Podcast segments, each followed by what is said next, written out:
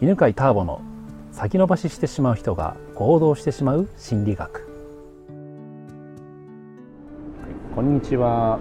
えー、今日も東京の品川シーサイドの近くのカフェで収録してます、は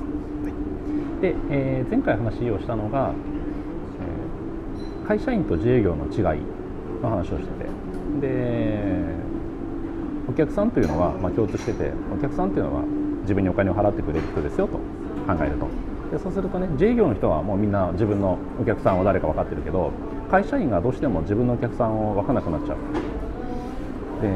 会社員は誰からお金をもらってるかといったら会社。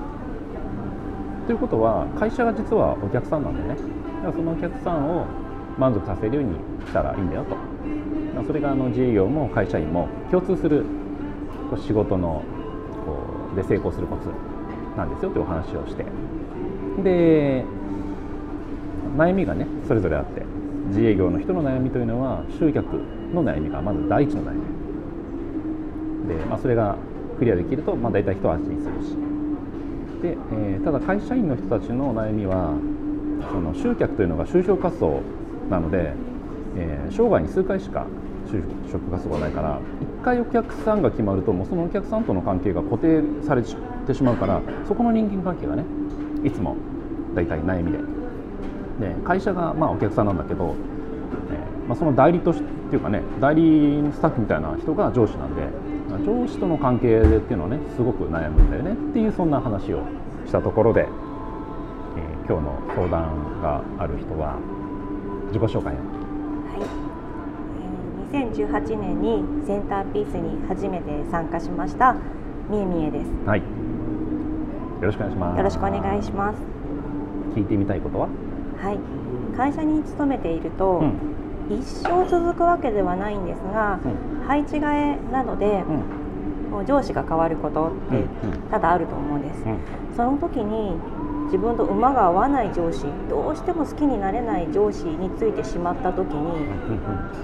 嫌いならやめるっていうわけにはいかないので、その時にどういうふうな心の持っていき方をしたらいいのかな？と思います。はいはい。まあ多分みんなそれが一番悩むよね。まあ、じゃあ伝えたら良さそうなこと3つほどあってさ1つは、えー、部下も悩むけど上司の悩みって相当なもんだっていうことだからなんかね自分が部下の立場だと上司嫌な上司がいるとなんかもうこいつが問題だと思うけど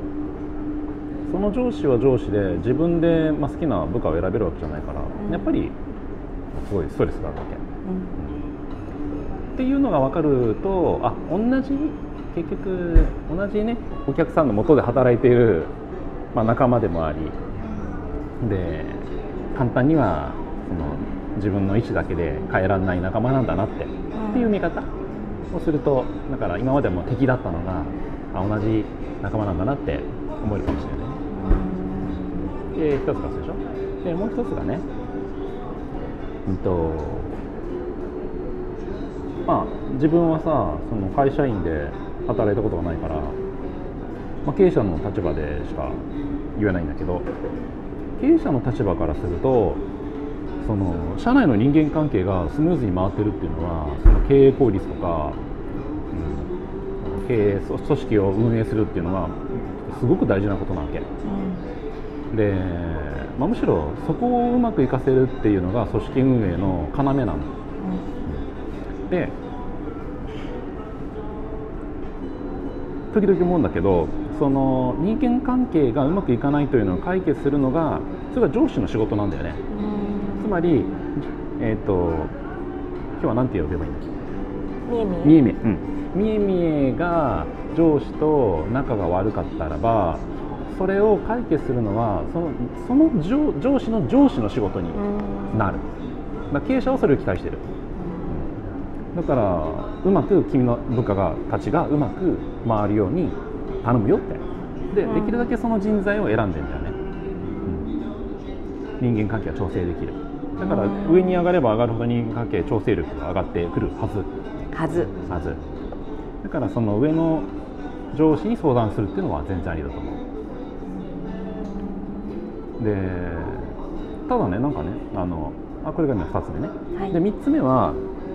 まあ、よくある誤解というか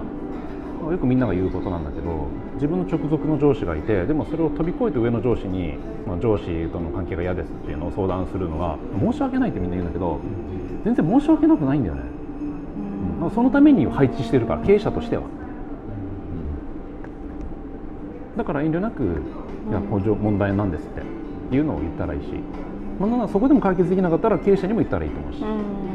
経営者ってね組織が大きくなれば大きくなればなるほどねなんかこう目隠しとか耳栓されてる感覚がするわけ。何が起きてるのか分かんないの。ただなんかどうも滞るみたいな現象が起きて何が起きてるかがなかなか上がってこなくなる。そういう情報を聞けるっていうのは情報収集と思ってると思う。経営者は大体、はい、そんなふうにしたらいいんじゃないかなと思いますけど、はい、どうでしょう？聞いてみて。そうですね。その一番初めに伺ったつながり感を持つ、うん、っていうの自分悩んでるのは自分だけじゃないんだっていうのがまず突破できれば、随分変わるだろうなと思いました、うんうんうん、素晴らしい。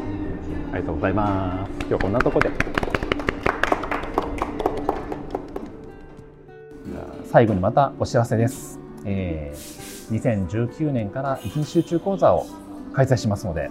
時々話しているね、階段ルート、人生を本当に楽に生きられるようになりますので、興味がある方は、ぜひご参加くださいね。ホームページから見てみてください。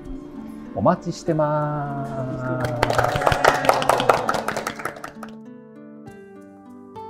この番組は、犬飼ターボ、ナビゲーター、竹岡由伸でお送りしました。